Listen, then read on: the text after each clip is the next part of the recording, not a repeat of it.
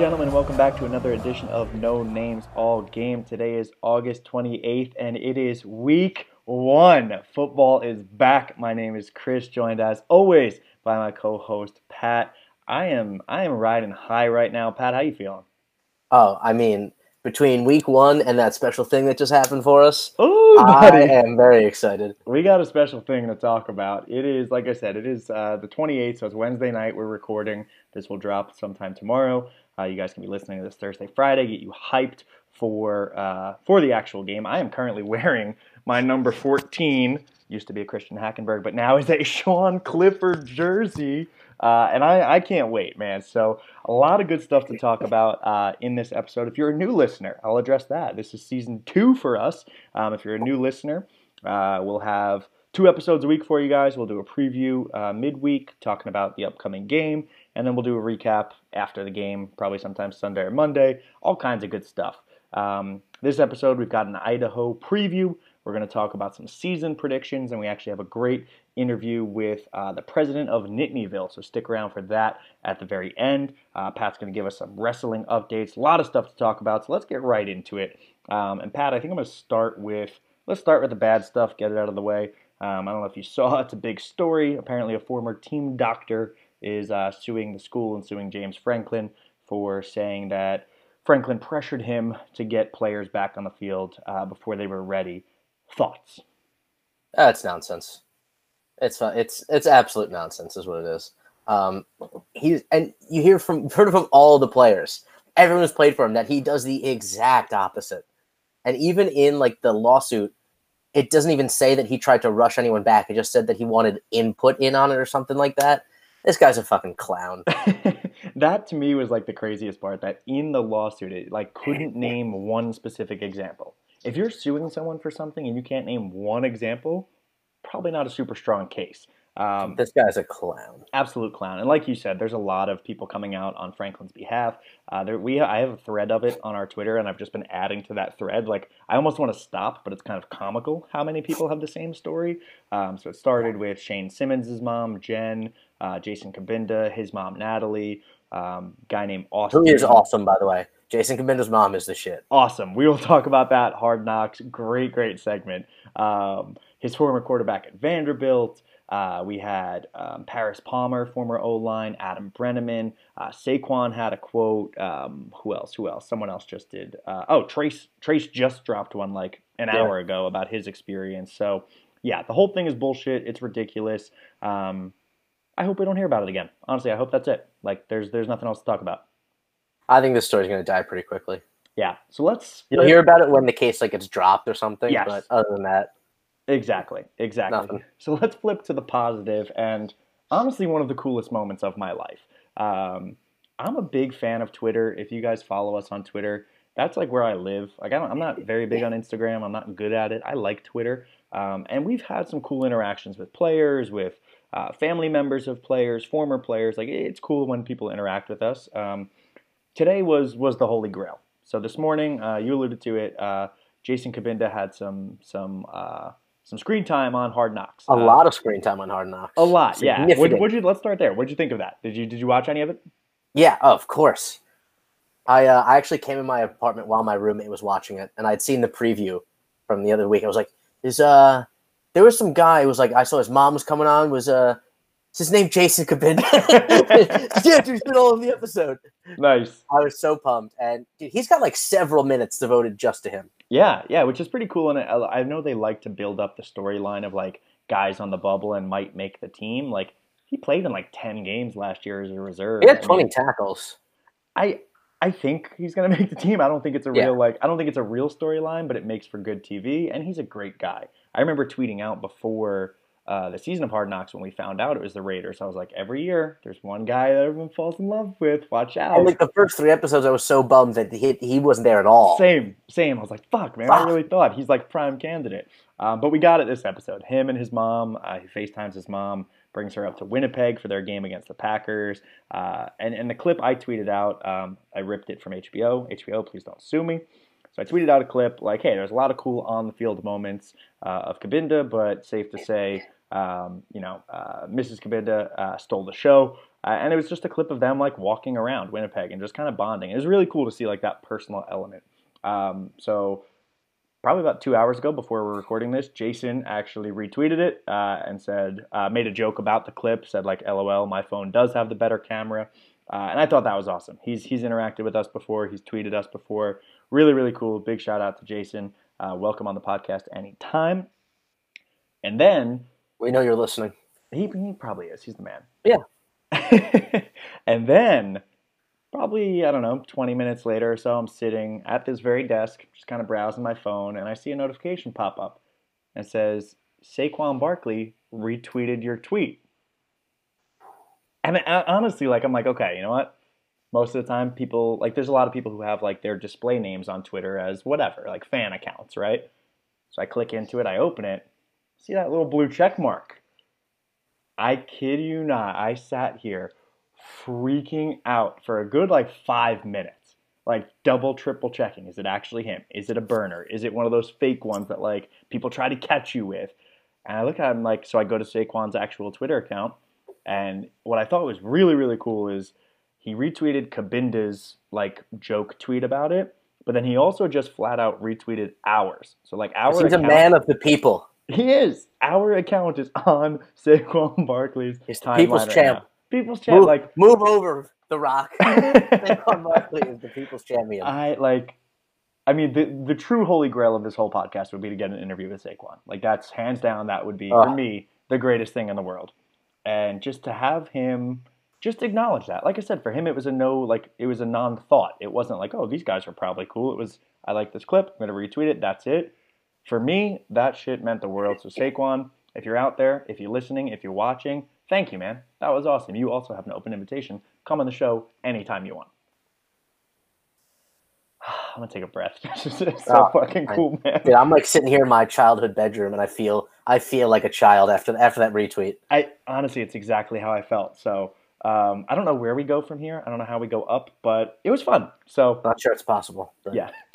Should we just quit? Fuck it. Yeah. it's been a real fun Bow ride. before us, peasants. Been a fun ride. Barkley repeat retweeted us. uh, but yeah, it was pretty cool. Um, so other other quick topics um, before we get into the actual Idaho preview. Um, one thing that I saw uh, on Twitter as well uh, that I thought was pretty cool is a lot of the um, position coaches are tweeting out videos of former players wishing the current team good luck. Uh, I pers- I haven't seen anything like that before. Have you? No. At least not from from the Penn State team. Maybe other teams do it. Um, but it was pretty cool. I saw uh, Coach Spencer tweeted out one the other day of Sharif, and he was like, I think in his car, and he was like, hey, like, yo, to my young guys, like, best of luck this year. I'll be watching you. And I was like, oh, that's cool. Maybe like a one off thing. And then I saw another one, and it was uh, Daquan Jones, former D lineman, now with the Tennessee Titans. Same kind of thing. Hey, good luck, guys. It's like, oh, all right, maybe this is like a little something. Today, there's one from uh, Saquon and Grant Haley in the Giants locker room. There's one from uh, Kyle Carter, tight end with the Buffalo Bills. There's one from Trace McSorley with the Ravens. Like all these guys just kind of taking, and they're like 10 second clips. But I thought it was really cool that like they're they're taking the time to do that. Coaches are tweeting them out, and then of course Franklin tweets every single one of them with a, a hashtag We Are. I mean, you're you're kidding yourself if you don't think James Franklin realizes how good this is for recruiting. Oh yeah, big time. get the the visibility of how many Penn State guys are in the NFL, like next level, making money, playing football, and that they still have a strong connection to the university. He knows. It's it's an incredible it's a great tactic. Idea.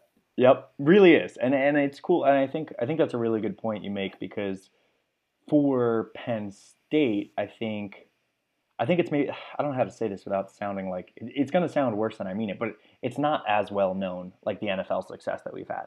Like you look at Alabama, it's a given. Yeah right? You look at LSU, it's a given. Ohio State, it's a given. So I think this is really cool to show that. Um, and, and, like you said, it's 100% for recruiting. Like, I, I mean, I'm sure the team likes it, but no one on the current team is like, oh, wow, Saquon made a video for us. Oh, wow, Trace made a video. No, those motherfuckers are texting each other. Like, you know, this is yeah. 100% for the press, and I, I personally love it. I think it's pretty cool.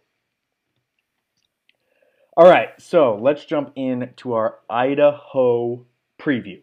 Um, so this is how we're going to do it. Like I said, for anyone who is a new listener, and honestly, anyone at all because we weren't very consistent with these last year. So we're going to try to do these every week. Um, we are going to do a preview of the team that we're playing. We'll take a look at sort of anything on the depth chart, any injuries, any sort of any issues that um, that we we see. We'll take uh, uh, a couple looks at the key to victory, what we think is going to be re- the real key to winning that game. Uh, we're going to have a segment called "Don't Be Surprised If," something a bold prediction, something that we're going to shout out, uh, and then we'll make an official prediction. Okay. So let's start with Idaho. This is our first opponent of the year and our first FCS opponent since 2011. Thoughts? I don't like that we're opening up with an FCS opponent. I think, especially in this day and age where the Big Ten seems to get snubbed from the college football playoff, it, it does it's not enough to just win the Big Ten and make it in. You know, not, we're a long shot to make the playoff to begin with, but yeah. don't make this any harder on yourselves. Like there, there's a decent chance that Penn State could win. Like it, Penn State could win the Big Ten with one or two losses. Yeah, that's not impossible. Yeah, but if they do that, they won't make the playoff.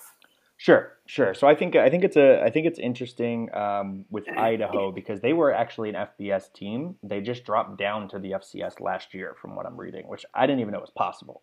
And they didn't even do that well, right? Didn't they go like four and seven? Four and seven in the FCS. Like, yeah, which also is crazy. That's only 11 games. So they only play 11 games in the FCS? I guess they don't have a bowl game. Yeah, but still, I mean, our regular season is 12. Right? Who cares? I don't know. Anyway, here nor there. I'm not paying attention to these people. Here nor there. Um, but yeah, they are they are in the FCS. My guess is when we scheduled this, they were an FBS team, and then they dropped down. Probably. Either way, they are not a good team. They are not good in the FCS.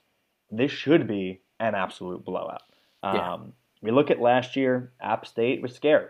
It was very, very scary. But I think the difference is App State was, albeit a Division two team, they were FBS Division two, and they were really good in their conference. Like, yeah, I mean, they were a borderline ranked team at one point last season. Yeah, and we still should have crushed them. Like, I, I am not making yeah. excuses. We should have beat them, but they weren't they, bums, though. Yes, exactly. They weren't bums in Idaho. Like, respect to the people in Idaho, but your team is a bunch of bums. yeah, like you, you went to high school with kids that could play on this team. Yes, you know very I mean? likely, very likely. Um, me personally, probably not. I'll hand up. Um, I wasn't was an incredible wide receiver. I had like three catches to my high school career, so look out. Nice. Um, but yeah, it should be an absolute blowout. Uh, I I think this will be. I think this will be a fun, a, a true warm up game, like a fun warm up game where we have a lot of things that we're going to be working out, a lot of young pieces, a, a lot of kind of new uh, new starters, and and I I'm kind of excited for it. So let's go with uh, let's start with the key. Had Sean Clifford stats for the Heisman race is what, what this game's yes. all about. Hell yeah, Sean Clifford for Heisman, love it. Uh, so let's start with the key to victory. So obviously we know this is going to be a win regardless. So maybe the key to like a good victory, a blowout. What's your key? I was say, key to victory is I don't like don't put Ipecac in the, the water coolers. Don't put Ipecac. Yeah, that thing that makes you throw up. Yeah, no, I know what it is. I just couldn't believe you actually said it. Okay. Like I think that's the key to victory this week. Ladies and gentlemen, listen. If you want, if you want real takes, if you want real football takes, there are a lot of Penn State podcasts out there. Um, I will say, actually, let me let me interject there too. Uh, I probably should have said this at the top. There are a lot of new Penn State podcasts this season. I don't want to say we were first because we weren't. There, there were some recognize. but but listen, we all are the OGs of this game. Uh, so yeah, there are a bunch of good ones out there. Twenty four seven. The Athletic has one. The Penn State team actually has one now. Uh, Mitch Gerber, their like communications guy, does one, and he has all of the access to all the players and coaches. Whatever. So I'm not jealous. Whatever. Um, but if you want fun takes, if you want to shoot the shit about the team like you do with your friends, it happens here. We're your guys. It happens here No uh, Names All Game. I will give you a little bit more of an actual key to victory uh, or a key to a blowout. Um, what I'm looking for is, is the shutout, like absolute defensive dominance. Um, I looked up the last time we played an FCS opponent uh, was 2011 Indiana State. The team won 41 to seven. Um, I want to see a shutout. I don't want to see any points. I mean, right, listen, if you get a field goal, whatever, I'll be fine. I want, let me rephrase. I want zero touchdowns. Um, this defense is going to be a strength for us. We have a ton of key pieces. Um, I, I want to see absolute domination, and, and, I think it'll happen. Um, You know what I really want to see out of this game? What's that? I, I don't want our quarterback to be sacked one time. Oh, Zero zero sacks. I love that. Yeah. Okay. See now, forget the ipecac. Now we're getting you back into the real game. Uh, that's yeah. what, that's honestly what I want to see. Yeah, no, I think it's a really good point. You know, you you've been very open with your uh, gripes about the offensive line, and you know, let's uh, let's actually take a look at the depth chart because I did I did skip that piece. Uh, so the official depth chart came out a couple days ago. Um, offensive line, let's start there. So Rasheed Walker is your starting left tackle. Um, the guards, like we thought, are going to be in, in, a kind of a three man rotation with Thorpe, Miranda, Gonzalez.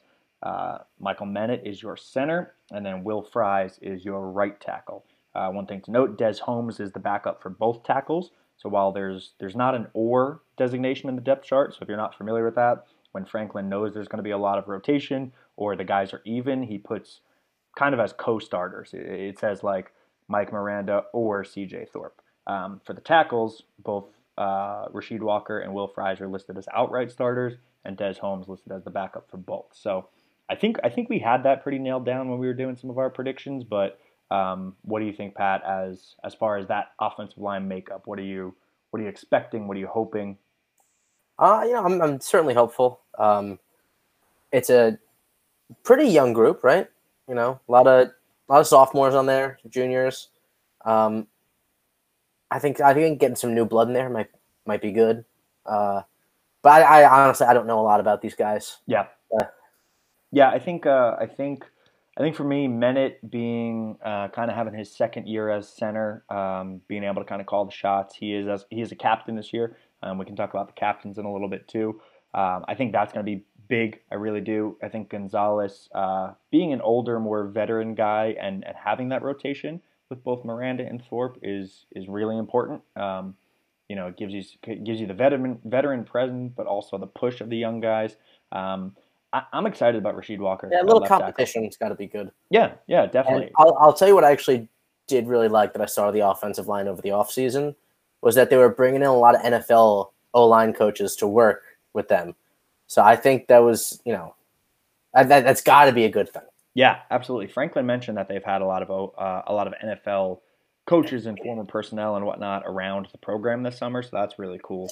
A um, couple other quick things to note on the depth chart. Uh, reminder: Cam Brown is out for the first half of this game for his targeting call in uh, the end of the Citrus Bowl, which was a horrible call. It, it, wasn't very good, but it is what it is. He's got a service suspension. He'll be back the second half, so that allows Jesse Luketa uh, to get a starting spot at linebacker alongside Mike Parsons and Jan Johnson, so that's pretty cool. Um, Don Johnson, cornerback, is not listed on the depth chart uh, when he's going to be a clear, probably fourth corner, uh, third or fourth corner. Um, yeah, third probably. Sorry. Um, found out today in the post uh, post practice interview from Franklin that he is suspended for the game for a violation of team rules. So oh. we're not going to find out what that is. Franklin never says it, but I'm. I, like, I like that he keeps it tight to the chest. Yeah, yeah, and that's kind of his thing with with suspensions, with injuries, with anything. I, Kael does that too. Kael's yeah. the same way. Doesn't tell you anything. Yeah, and uh, like why why should they? Like they have nothing. No. They, have, they have nothing to say. Um, I'm actually kind of happy it's a suspension because when I saw him not on the depth chart, I was like, oh shit, if this is an injury, that's a bigger deal. Because like I said, he's gonna be because you got our, our, starters are John Reid and Tariq Castro Fields. Uh, Don Johnson is that third corner. So um, yeah, it sucks that he's suspended, but glad it's not an injury. Yeah, you know these things happen. Yep. They're in college. They go out, have a couple brewskis, bang a few chicks. You know, sometimes, sometimes you get suspended. That's it, man. Just be safe. All we ask yeah. is be safe. Um, a couple other things to note: uh, running back, all four are listed as oars. So it's Ricky at the top, or Journey, or Noah, or Devyn. Um, and they've been super open. They want to play all four of them. I kind of expected Ricky to be listed as the outright starter, and then the other three with the or, but I'm not going to get too worked up over it. Yeah, I, I think it's still going to be like Ricky Slade one, and then and the committee. Yeah, yeah, I agree. Um, and then the last uh, last thing to call out is KJ. Uh, he is all over this depth chart. KJ Hamler is listed as your starting slot wide receiver. He's the first backup to the outside wide receiver behind Jahan Dotson, which is interesting. They're going to use him in both of those spots. Uh, he's the starting kick returner and the starting punt returner. Your thoughts? Um, it's one of those things. It does make me like a little nervous that he's returning punts and kicks, just because Like that is an injury-prone position. A lot of things can happen. There's there's other fast guys on this team. Yeah, you know? yeah. But- it's but it's also going to be very electric having him back there. He's such a playmaker that it's hard to pass up on a guy like that starting out every drive with the ball essentially. Yeah, absolutely. I think I think my what I what I think may happen is I think personally I think I think you'll see him at kick returner all year. Like I don't think that changes a whole lot. Um, maybe some rotation in games, but I don't, I don't think he ever loses like that starting spot. I could see them giving somebody else punt uh, punt returns just Yeah. because I think I think he's I think he's more electric on a kick return. Like I think the gap between him and the next kick returner is maybe a little bit bigger than the gap between him and the next punt returner, if that makes sense. Yeah. I'm surprised is Journey Brown anywhere on the kick punt return depth chart? Um, probably. he, has got some got some I'll be- wheels on him. Yeah, I'll be honest. I don't have it pulled up. Let me. Uh, That's all right. yeah, we'll look at. Um, And then yeah, I the other think- one I liked was uh, Brandon Smith was uh, second outside linebacker, right? uh, yes, uh, and th- again, that may be uh, a little bit inflated from uh, the Cam Brown suspension, um, Yeah. because if if you, yeah, if you have Cam Brown there, um, and I actually Brandon, Brandon Smith is the third, uh, but it's it's Jesse, and then Micah is actually listed as the second behind him. Despite starting at the other one, so they do that a lot. They'll take a starter and put him as a I'd, backup. I'd the like to one. see uh, I'd like to see some action out of Brandon Smith this season. Yeah, so that's actually a great, uh, a great. And then my, segue. my man Jaquan Brisker was the fourth safety, I believe. Yeah, yeah. So, so Oh, we're gonna be seeing him on the field. Oh, we're gonna be seeing a lot of him. So let's let's wrap up this depth chart talk because we're fucking rambling, and I apologize, people. But here's the last two things I'll say. So, uh, things I'm super super excited about from the depth chart. Uh, starting opposite Yetur Gross Matos on DN, Shaka Toney, my guy. Yes. I'm very excited about that. Got some Uh, speed on the outside. Hell yeah, and he's big now. He's gonna be he's gonna be a presence.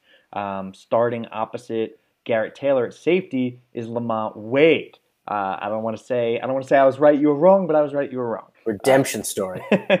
yeah, I, I'm so happy for this kid. I know you like Jaquan Brisker, and we're going to see a lot of him too. But for Wade to get the starting spot, to be in that sort of in that position to really take control, be a leader, be a part of this defense, um, I could not be happier for the kid. Absolutely. Love to see it.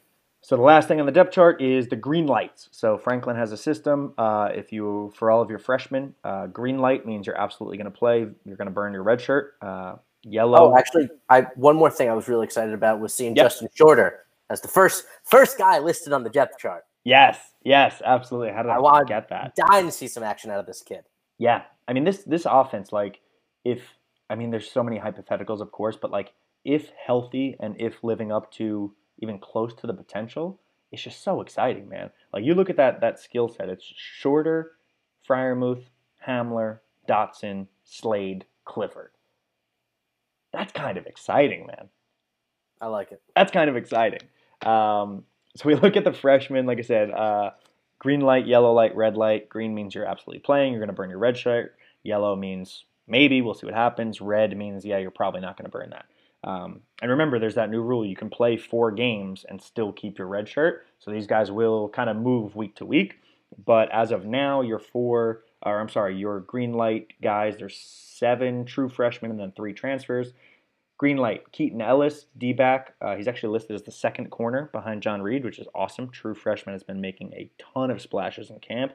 Uh, defensive end, Adisa Isaac. Linebackers, Lance Dixon and Brandon Smith. Offensive lineman, Caden Wallace.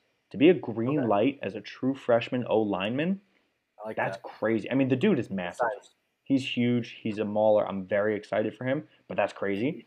Uh, and then the running backs, Noah Cain and Devyn Ford.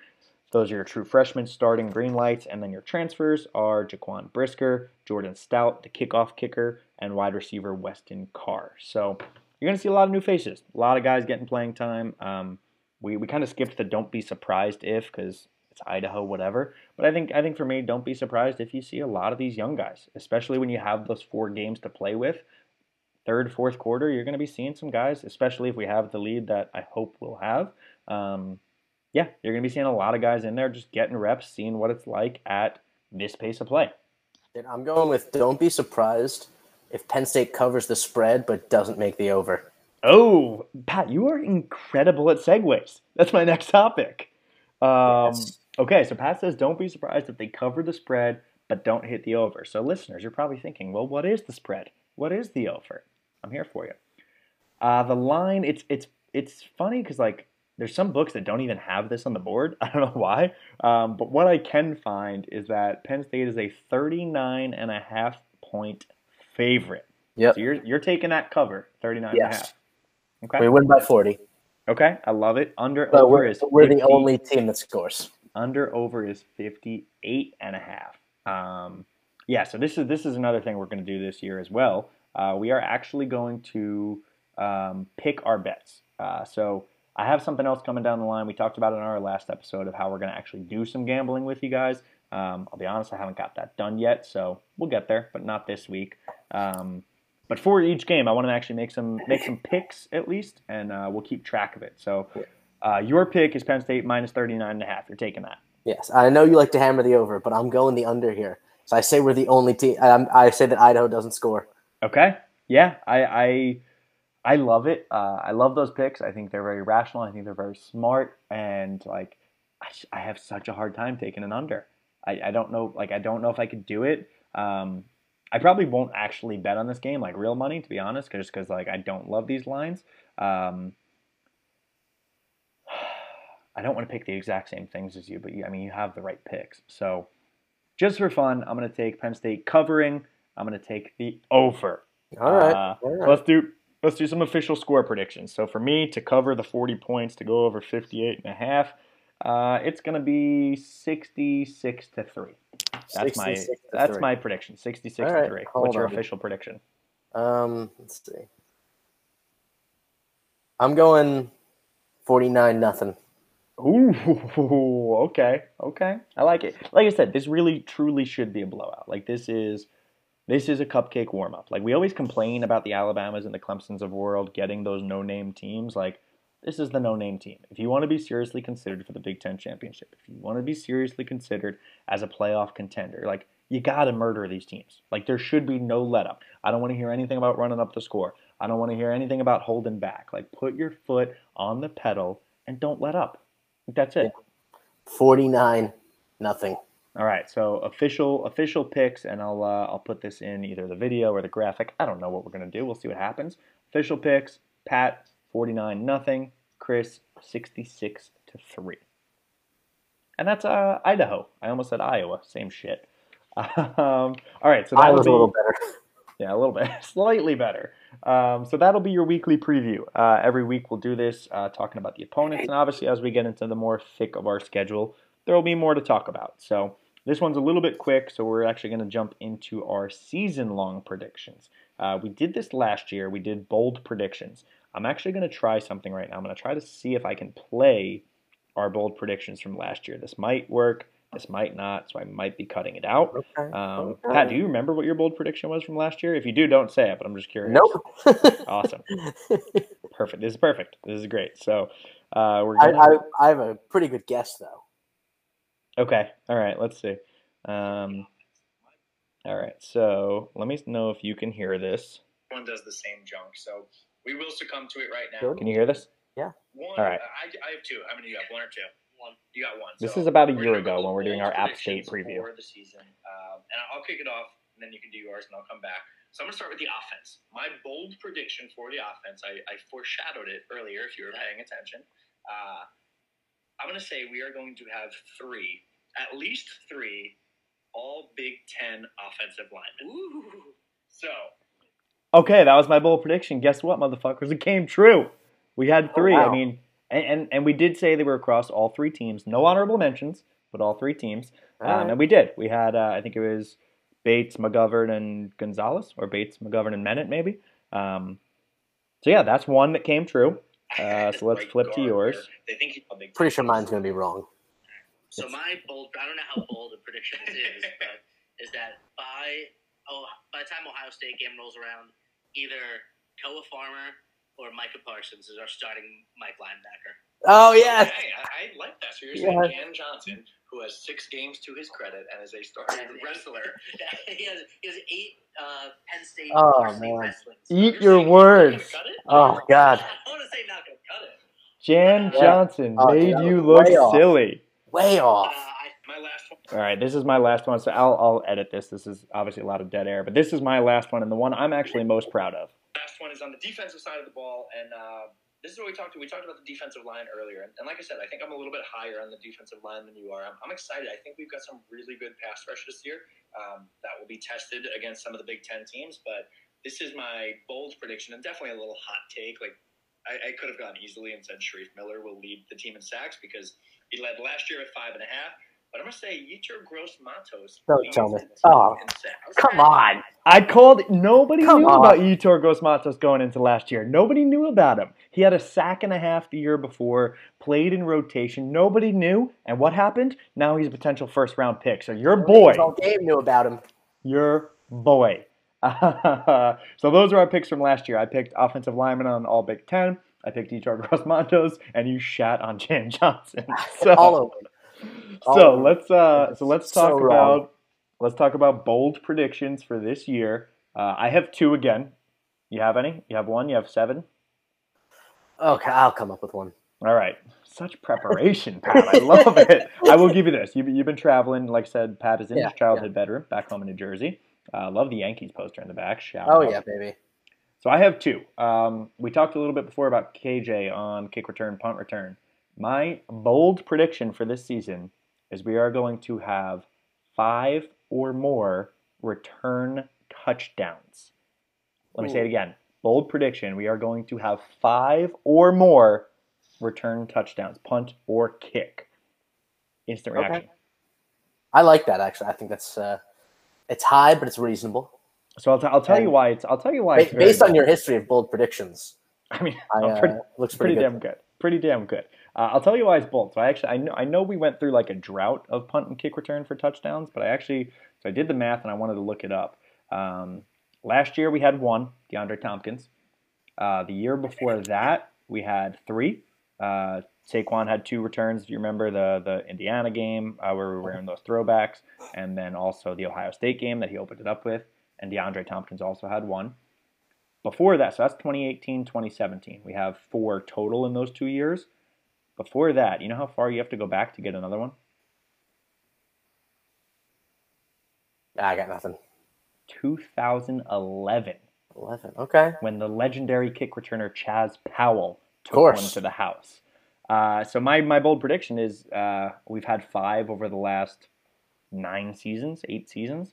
Um, we're gonna have five or more this season, and I think I think it for a couple of reasons. I think one, Joe Lorig, the new special teams coordinator. Uh, I've heard nothing but good things about this dude, and what I loved is in Franklin's press conference this week, he talked about how he just is a special teams coordinator. He says a lot of guys who who fill that role either want to be defensive coordinators, want to be head coaches, but like Joe Lorig lives it, breathes it, eats it, sleeps it. Um, I think he's gonna, Westhoff. I think he's I think he's going to do a lot of good things for the special teams in general. I think Pinegar is going to have a good year. I think Jordan Stout, the kickoff kicker, is going to have a good year. But I think I think with him in the fold and like you mentioned before, with just the amount of speed we have, like the I mean, you look at the depth chart. It is it's KJ, it's Journey, it's Ricky. Uh, John Reid is on there as a punt returner. He used to do that. So I think I think there's so many options that you'll see enough rotation that I, th- I think KJ gets at least one. I mean, he flashed last year. I think he gets at least one. I think you see some other guys get in there. So I'm saying five or more kick slash punt returns for touchdowns. Okay. I got I got one for you. Let's do Starting it. Starting on the defensive side of the ball. Hell yeah.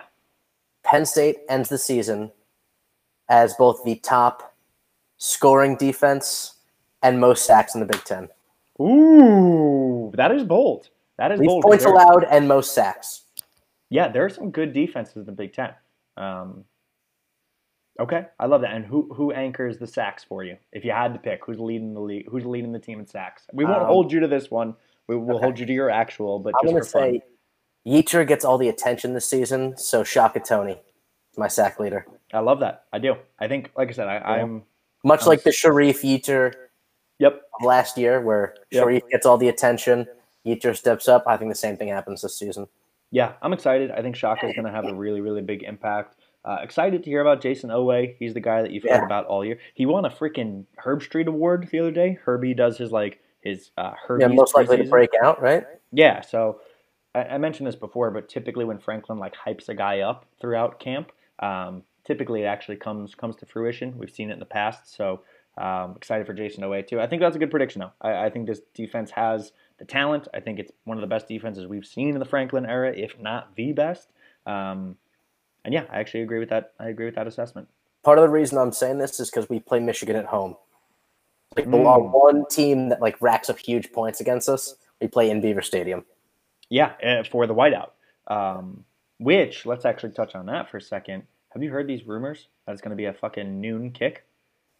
Oh, get out of here with that. Yeah, so I actually I, I was reading about it because uh, I guess Fox has the rights to it or something, um, and I, I didn't know exactly why, but uh, Cameron from Nittanyville, who you guys will hear in just a minute, actually told me it's because uh, I guess the American League uh, Championship Series, the um, Ah, uh, baseball, is, is on that same day or something. So if that if that conflicts, there might be an issue. But I don't like have it. white, if we have whiteout at noon, that's miserable. I don't like it. That takes all of the all of the allure away from it. I'm getting mad, Chris. I'm with you, man. I'm with you. Good bold prediction though. So I have one more. I have one more bold prediction. This one is this one is like I'll, I'll say it like I said last year. Like this is a little bit hot takey. Like I don't know if I fully believe this, but I want it to come true. Whereas the other one I fully believe. Um, this bold prediction is that we are going to have at least one consensus All American. Okay.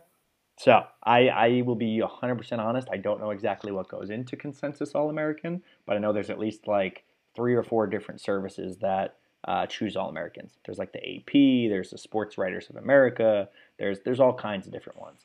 Um, but I looked it up in Penn State's history, storied history. How many Consensus All Americans do you think we have? Seven. Nah, a little more than that, but still 42. Okay, it's a lot more than that. Yeah, but but still, in the grand scheme of things, how many years we've been playing the game? Only 42 players have been consensus All Yeah, Americans. that's true. So you look back at it. Uh, last one was Saquon in 2017, obviously. Uh, before that was Carl Nassib in 2015. Remember he had that crazy run. He like led the country in tackles for loss.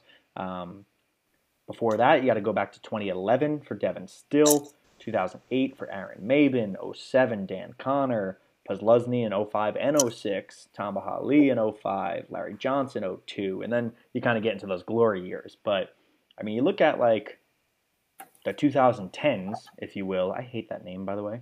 Yeah, You look at this decade.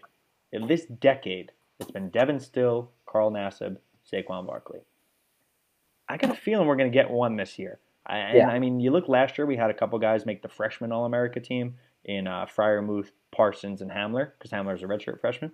Um, I think one of those guys, uh, possibly Yetur, like I, I think there's, I think out of the pool that we have, one of these guys is just going to have a magnificent year and and land on that consensus All American list, um, which is incredible just for recognition, but also you get a plaque in the Penn State uh, football building, so pretty damn cool. And my my uh, I'm channeling you in my my second bold prediction. Let's do it. I say we have three pass catchers who end the season as All American. Oh, It's going to be KJ, Justin Shorter, and Pat Freiermuth. okay. I love that. So as any any type of All American, not consensus. Yeah, any type of All American. I like that. That's that's a great bold prediction. Yeah, because there, there's plenty of guys that have gotten All America honors, but consensus is just super hard. Three. That's okay, Three. guys. Hey, ladies and gentlemen, if you're listening, we get bold on this show, Yes. right? Uh, okay, so let's finish it off with maybe the boldest of predictions. Official record prediction. You and I have talked about this many times on many episodes.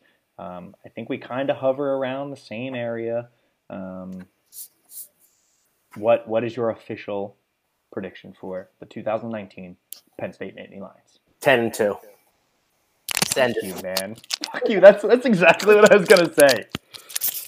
Uh, all right, ten and two. Pat says it, um, and I, I agree. So this is bad radio because we have the same answer. But uh, yeah, So you I- know we don't collaborate before the episode. yeah. Honestly, we we don't do a good job of that. We probably should like No, no, discuss. I like it better this way. Yeah, just free flowing. It's raw. Yeah, that's true. Um, okay, so ten and two. I, I yeah, I went back and forth a couple times. Like nine and three might be a little bit more realistic, but like I don't know, man. I'm just I, I got a feeling. Like I said, this team reminds me a lot of that 2016 team where everyone's kind of doubting. Everyone's saying, well, it's not this year. It's going to be next year. If you remember in 2016, they said that. They're like, well, it'll be next year. They got the pieces, but it'll be next year. And then we went on that magical run, won the Big Ten, and unfortunately lost in the Rose Bowl, but had a really, really incredible year. And And we've got Michigan at home this year, where we historically own them. Yeah. Yeah, I think that's the surprise win that like we're underdogs, will be underdogs probably the week of. Um, I think that's the one that people take as like we'll sneak that win. Uh, at Ohio State is tough, right? They have they have Ryan Day and Justin Fields as as new pieces, of course, but that's just it's been a tough game for us the last you know three years, however many it's been. Um, Yep. We've got Iowa, we've got Michigan State. Uh, a lot of people are, are talking Minnesota as a potential like loss. I don't I don't get that one a whole lot. Yeah, I don't see Um, it. But yeah, I think for me, ten and two is ten and two is where we're at. We win the Big Ten East. We win the Big Ten. Maybe we get to playoff. Who knows? Um, but that's that's where I'm at. Um, we we talked on our last episode Yes. about about actual betting. Um, I was gonna try to do it right now live on the show, but my fucking account's not working. Um, oh, hey now we're in. We're in. Okay, Pat. This is this is happening right now. We're gonna take our we're gonna take Lay our 50, down. we're gonna take our fifty bucks that we've uh, made off of our ads. So thank you all for listening. Uh, just to show you the glamorous life of a podcaster. That's how You're much we made in a year. Um, we'll get there one day. We'll get there. Um, so, being that we are in the state of California, where things are not quite legal yet, um, IRS, if you're listening, please turn off for the next, I don't know, four minutes. Um, That's legally binding. You have to listen to yeah, that. yeah, they have to listen, right? I said it. So, and I said please too. I'm nice about it. so for us, we're going to use Bovada, which is an offshore book. Um, and again, we, we talked about this on our gambling episode with uh, Nick Dayes. If you haven't checked it out, check it out. Um, odds are very different at different books. Like you're going to find all kinds of different things. So for Bovada, they have to win the Big Ten. Penn State is 15 to 1 behind Ohio State, Michigan, Nebraska, Wisconsin, Lay it Michigan down. State, and Minnesota. What? Lay it down. So we got Big Ten 15 to 1. Big Ten East is only 6 to 1. I know we talked about kind of doubling down, but that almost is kind of like a hedge to me. Like if we win Yeah. the Big Ten East, we're going to win the Big Ten. I'd rather put it on the 15 to 1, Exactly. right? Lay it all down. Let's do it. Ladies and gentlemen, you're seeing this live in action, and I'm actually going to have fun because I was gonna it. that anyway. Show it to the screen. Can, can we see it? Uh, 2019-2020 Big Ten Championship odds to win. I like it. $100 to win, Fifteen hundred dollars if we win. 1500 I will right. take a screenshot. You guys will see this. Bet is placed. We're in. We're in. Let's have some fun with that. Uh, I did look up your your bet that you wanted to do of just to get in the playoff. Look how absurd this is. And Nick told us that there are sometimes like Like forty to one, right? Ten to one That doesn't make any sense. makes zero sense. Fifteen to one to win the Big Ten. Ten to one to get in the playoff. Get out of here. I'm We're taking the it. odds. We're taking the juice. We're gonna win some money. Yes, lay it all down. So, ladies and gentlemen, again, uh, like I said, this is season two for us. Pat, I haven't forgot. We're going to get to your wrestling. Don't worry. Um, this is season two for us. We are so, so excited for everyone that's been listening. Uh, our Twitter following has been growing. We've been getting more and more listens every every episode. Uh, and, and like I said, we're going to be consistent with it this year. You guys will get two episodes a week, uh, hopefully, some good video content, some fun stuff with the gambling. We're going to do a whole lot. So, thanks for tuning in. Really, really appreciate it. And, Pat, you got some good wrestling stuff. I, I've been seeing some tweets. You you told me that there was big news. It's big let's news. fill in. Let's fill in the people on what's going on in the wrestling world. All right, so I talked about a couple episodes ago the uh, Zain versus Yianni at Final X. How Zain won the first match, and then the second match there was this crazy controversy where Yianni ended the match up on points. Penn State throws in a challenge brick. Um, kind of unclear on exactly what they challenged, but the refs go back, the officials go back and overturn a call from like almost a whole minute prior. And so then the match just ends with Zain as the winner and on the world team, which, you know, obviously I'm happy he's on the world team, but it was a big very, deal. very controversial. Yeah, Um, so it went to an independent arbitrator, Yianni's camp, basically the wrestling equivalent of sued. And the independent arbitrator threw out that second match.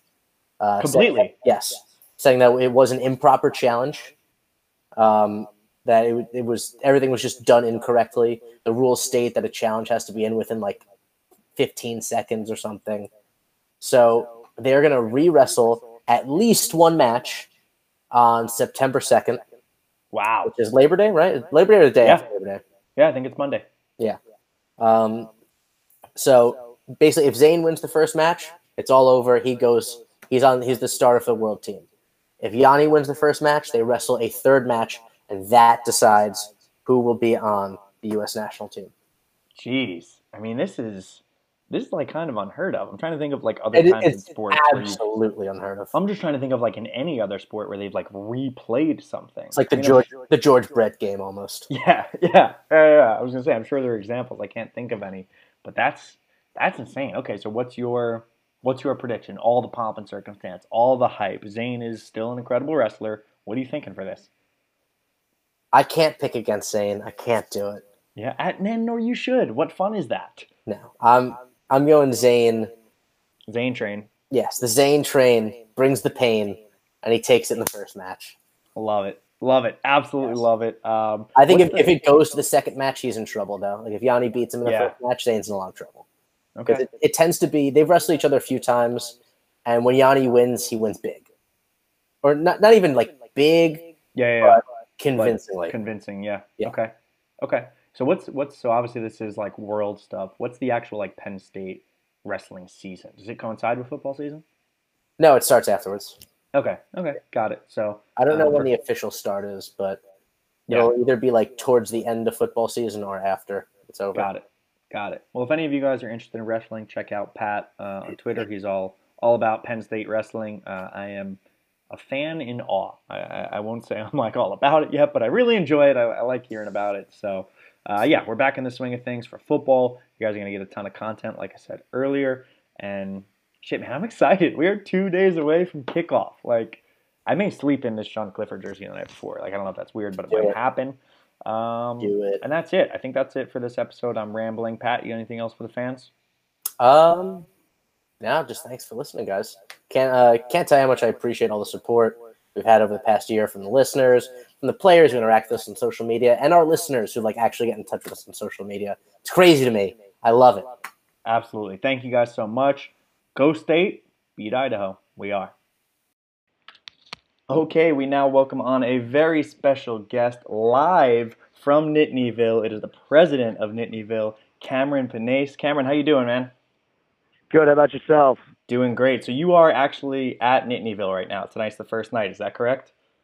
Yes, sir. It's beautiful out. A little wind coming from the mountains, and it's good to be back. That's awesome, man. So what's what's the vibe like? Students are coming in, getting their tents set up. What's what's the energy there? Like people are uh, probably pretty pumped for the first game. Yeah, absolutely. Uh, we should have like around 200 campers this week, which is really good considering the circumstances of students just getting back on campus. On uh, Monday was the first day of classes, which is the first time that's ever happened for us. But the kids are really excited to get back into Beaver Stadium this weekend, and we can't wait to be out there and supporting the team and Coach Franklin. Yeah, that's that's incredible, man. And and I uh, so so to give a little background, I graduated in 2012, and I actually never did Nittanyville. One of my uh, one of my few regrets from my time at at Penn State. Um, so I'd love to hear a little bit about the process. Like you said, you know, typically it doesn't happen where kids are just coming back on Monday. So is it typically a full week long? Is this week kind of augmented because of that, or how does it typically go? No, so normally we start our set tents up on Wednesday night, with the exception of the whiteout game. Uh, with the whiteout game, we will we will set tents up on Monday and go through Friday or go to Saturday morning, depending on if college game days in town. If college game days in town, we'll, we will have tents up from Monday to Friday at midnight, and then we'll let the kids go get in line for game day and be a part of all that good stuff. Yeah, that's pretty cool. So that so that's pretty intense. I mean, being there for a whole week, like you said, kids get set up. What are because I've heard a lot of like the the rules, so to say, of like you have to have X amount of people there at all times, or you know, to to claim your spot. How does that work? Yeah, so uh, right now the kids actually just signed in on our uh, student man- management page, which is called Canvas. Uh, after they sign in, that gives them like their bottom line where they get to pick their ticket. Uh, so then they'll come up to Nittanyville and we'll have a big uh, a screen up with um, the whole like student section and the number of seats per section that they have, and then the kids whoever signed in first gets the first selection, and so on and so forth. Oh wow! So you really got to be there early if you want one of those those prime time front row seats. Uh, not really. So you, it's just how you sign in onto the page. So oh. right at eight o'clock, uh, you have to you have to sign in on a discussion board. So if you're number one per se, you get the first selection at seats. If you're number ten, you get the tenth selection at seats. And then our, all of our officers are get uh, seats beforehand too. So Oh, that's pretty cool. Okay. So so you are Yeah. like I said, you are the president of Nittanyville. Sounds like you've got a whole lot on your plate from organizing, setting up, making sure everything's kind of going smoothly. How long have you been involved with uh, with the program? Yeah, so I actually I'm one of the only I'm probably the only person that's ever going to say this. I transferred from Al I went to Altoona for 2 years. Okay. So then after that after I got from Altoona, I came up here knowing I wanted to get involved with Nittanyville and Penn State football. Um, so I came to the meeting. I was a regular camper while I was already supposed to be a junior. Um, so then after my junior year, I figured out that I'm not going to graduate on time. So I ran for uh, a public relations spot last year, and then I got that spot. Then following that, I was the only senior, or I was the only junior on the board at that time, even though I was supposed to be a senior that year. Uh, so then that gave me the first right at presidency, which I got, and then I uh, that's where I'm at now. And I don't think anyone else can get in a spot and transfer in from a uh, a branch campus or somewhere, and then eventually become this role as president because it takes like pretty much it takes four years to breed a, or yeah three years to breed them. I only got bred in one year after being an officer. That's awesome, man. Well, first and foremost, congrats. That's pretty cool to be Thank able to, you. to do that uh, and to have Yeah, that kind awesome. of impact. So, uh, okay, so let's talk about the, the actual the the little village known as Nittanyville. All the tents are set up. So again, not having done it myself, I don't really know exactly what goes into it. I mean, are these tents like fully decked out? Are people bringing you know air mattresses, food, drinks, supplies? Like Yeah. what's what's a typical tent look like? So yeah, typical tent. Uh, it has like the bare minimums in it. We actually most uh most tents are upgraded from your dorms because you're not sleeping in a twin size bed at uh, most of them have most of them have full size beds, which is a, one of the perks of sleeping out at night. Um, but some kids will like during the whiteout week, you'll see kids come up with like games and stuff like that and hang out in there. Uh, but we have a lot of activities going on outside. We have uh, trash can football. The kids like to play. A lot of them do like two hand touch football. Uh, football team comes up every Thursdays. Coach Franklin comes up all the time. Uh, so if you're at Nittanyville, there's plenty going on, and we work with marketing really well. That we have a lot of stuff going on throughout the year that hasn't even been announced yet that you guys are going to see, and you're going to be like, "Dude, that's awesome! Like I can't believe you guys pulled that off." Okay, that's exciting. Can you give any sort of sneak peek, any tease without giving it away? Anything I- maybe? I cannot do that. I had to I had to put you on the you'll see. spot. You'll see in a couple weeks. Okay, okay, fair enough. We'll keep our eyes out. Um, so you mentioned trash can football. I need you to explain this one to me because this is one that, that typically is always included in the videos when the players come because the players are, are throwing Yeah. the balls with you guys. Is it actually a game? Are there rules or are they just like having fun throwing the ball back and forth? No, no, they're actually rules. So there's two trash cans, sort of set up like uh, a beer pong game, but Yep. they're just two trash cans sitting next to each other with the lids open. Uh, we normally have the trash cans about 30 or so feet away from each other, and uh, each you and your partner each have a ball, and then uh, you try to get in the trash can, and the first one to close both lids uh, win. And if you get the three overtimes, we put a trash can on top of the trash can. Oh so it makes damn! it even more intense. Yeah. That okay? That's so. This is like some serious stuff. Is there other people like people pride themselves on their skills of trash can football? Yeah, absolutely. So uh, every year we do a trash can football tournament, uh, raising money for uplifting athletes, which is Penn State football's uh, main charity that they support throughout the year, doing uh, events for rare diseases. And I know Sean Clifford's the main guy in charge of that, so it's pretty cool. Yeah, that's fantastic. I've seen uh, I've seen a lot of a lot of players have been involved in that for obviously the Lift for Life event that they do on campus, but a lot of guys have actually the last couple of years um, done sort of uh, pledges during the NFL draft combine. So you know, however many bench Yeah, presses yeah, they do, they'll donate. So Yeah, that's that's really cool. Okay, okay, love it. Trash can football. I gotta I have to get my skills up for next time I'm out there. Hopefully, I'm getting back to a game this year. I gotta start Yeah, let me know. now. Let me know if you come up. We we'll- we can get you in a game. Definitely, man. I'd, I'd love that. Um, okay, cool. So you talked about trash can football. The uh, the team comes up, Coach Franklin. For you, what's been sort of like your favorite event or moment from from your time during it? Does anything stick out? Was there any like you know particular interaction with a coach or a player? Anything that you can remember that you call on?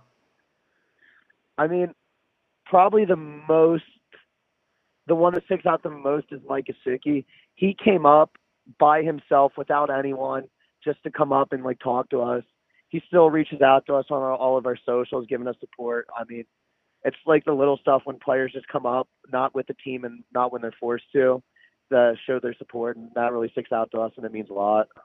Yeah, that's really cool. So what was that like? So he just came up on like a random day and just hung out with you Yeah, guys? he, he yeah he just comes out. He just comes up and's like, "I love what you guys do. Like, I'm here to support you guys as well." And just came out and talked to everyone, took pictures. Uh, when he could have been at home playing video games or doing whatever he wanted to. Yeah, yeah, that's really cool, man. And that's that's kind of, I mean, that's what you hear about like the Penn State culture, right? You always hear about players that are it's more than a game. They're always doing something, you know, whether it be using their platform for for philanthropy, whether they're you know going out of their way to help in the community or, or something like this. Mike, take it some time to come come see you guys. So that's really cool. I, I, I like hearing that. Um, something else I've always noticed. So in in Beaver Stadium, student section, those first couple of rows have the big. Uh, always have the big signs for the players. Is that you guys as well? Yeah, so actually tomorrow night we're doing a banner making contest. So that is encouraging uh, the students to make banners for the players. So I have three of them. Um, my most famous one is the Dominate the State banner that was at Pitt last year. I Yeah. made that and I brought it to the game. I, yeah, I made that and brought it to the game, and that one all over the place with Coach Franklin jumping into it and and Sean Spencer posing with it. So I remember that picture. Yeah, that's incredible. Okay. yeah. Very cool. Any uh, any creative ideas coming up for this year's? Uh, so I'm trying to make my group be Clifford's dogs and have my whole group dress up as a bunch of dogs. Since Clifford the Big Red Dog was a TV show, Yep. so let's see how I've- that goes. See, I've been trying to think about how to do that because I've seen people do like Clifford the big blue dog, Clifford, you know. Yeah, so the I we, don't know how you make it our it group already made a banner. Yeah, a group already made the banner and they painted in blue. Okay. So All right. Yeah, I think Yeah. that'll probably catch on. I mean, it's it's kind of too easy with his name being Clifford. exactly, yeah, exactly. So let's talk about the team real quick. Obviously, you know, you guys are so invested in Nittanyville. You are obviously got to be huge fans of the team and invested in the program. Um, what are your thoughts on the whole, you know, Sean Clifford being named quarterback, young offense? What uh, what are you kind of thinking about about this team for the year? Uh, I'm really excited about Clifford. I mean, the little glimpses that we saw of him last year were incredible.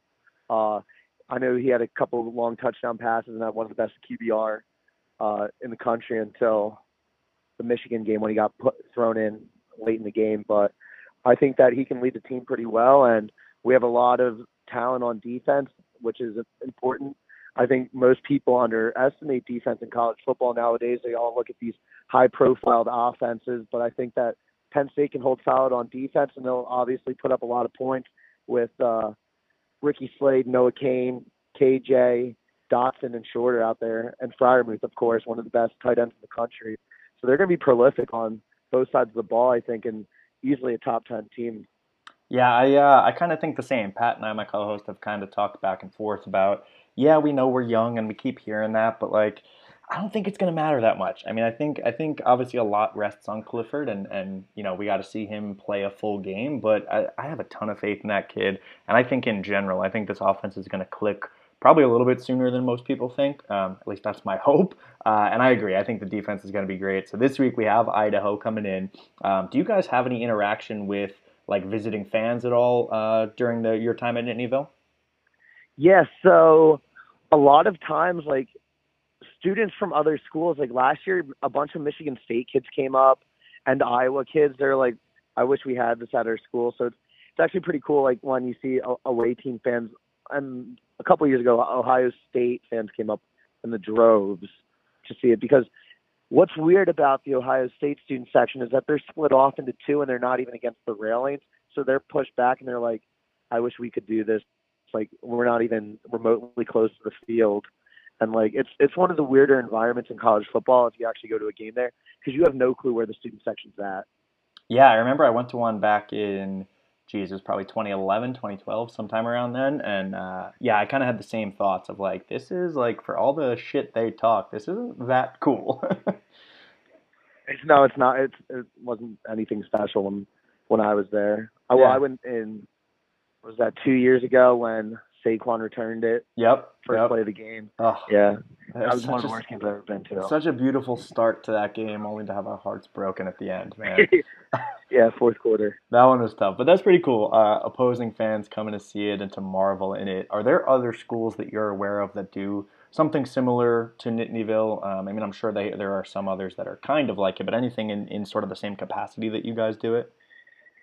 Yeah, so really the only thing that sticks out to us is uh Krzyzewskiville out in Duke. Ah, okay. Um, we see Michigan State; they have to camp out for their basketball se- uh, season tickets. Uh, and then there's like a a camp, Camp Tempe, I think it is, out at Arizona State Mm. that will do it for a couple games, but they won't do it for all the games. So Nittanyville is the only uh, like tent city that's out for every single game. Duke is only out for like the UNC games and all that good stuff, but we're out here every game, uh, no matter the circumstances, and we're the only group to do that. That's awesome, man. I, I, I applaud all of you guys for doing that. Like I said, I couldn't even commit to doing one, probably because I was out in the tailgate field getting drunk like an idiot. Um, but, you know, you, you kind of pick your pros and cons, right? Um, Exactly. but that's super cool. So, one thing I want to talk about too, you mentioned earlier um, the Whiteout Games being sort of a full week event and probably, you know, a heightened spectacle. Uh, have you heard the rumors this year uh, of that game potentially being a noon game? Yeah, I heard that the ALCS, I guess, is starting at six o'clock, and Penn State doesn't have uh, anyone on TV or anyone yet. Uh, a TV network hasn't announced anything yet about the game. So, Ah, okay. That that kind of makes sense. So so if it's on, so if ABC gets it, it'll be an eight o'clock game, no doubt.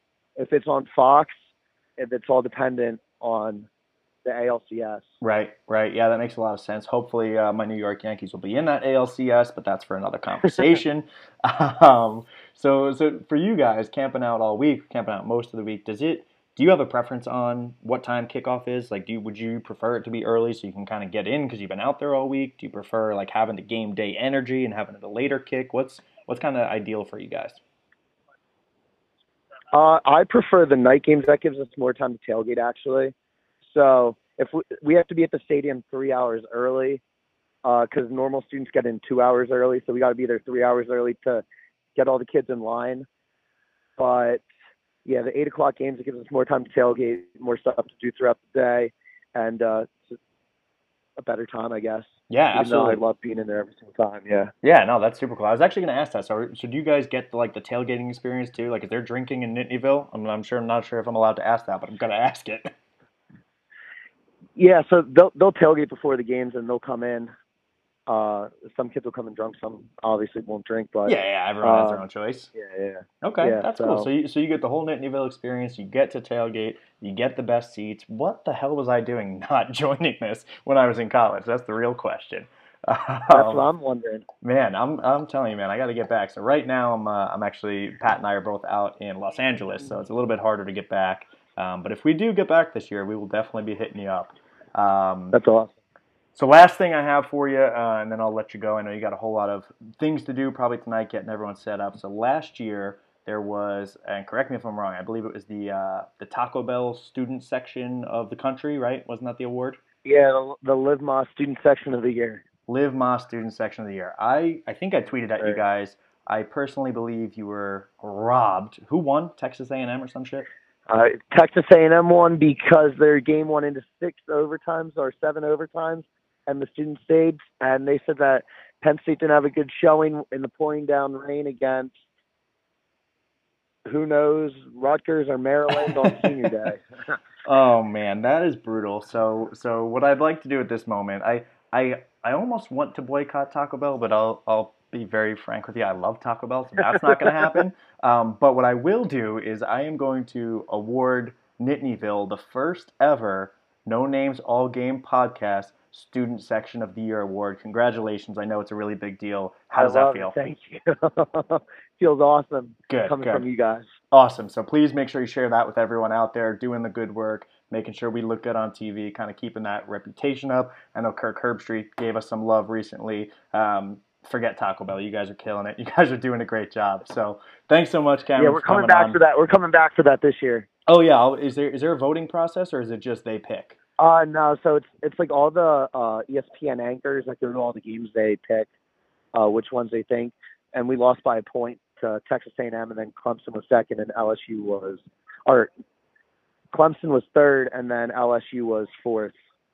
Got it. Okay. Well, when it gets closer, you let me know. We'll start like uh, we'll start a Twitter campaign. Get get the get the tweets going, Sounds make it go viral. Uh, we'll we'll make sure they know who the real deal is. Sounds good. Thank you so much. All right, man. Enjoy the week out there. Be safe, and uh, let's go state. Beat Idaho. All right, thanks man. Have a nice night. Take care.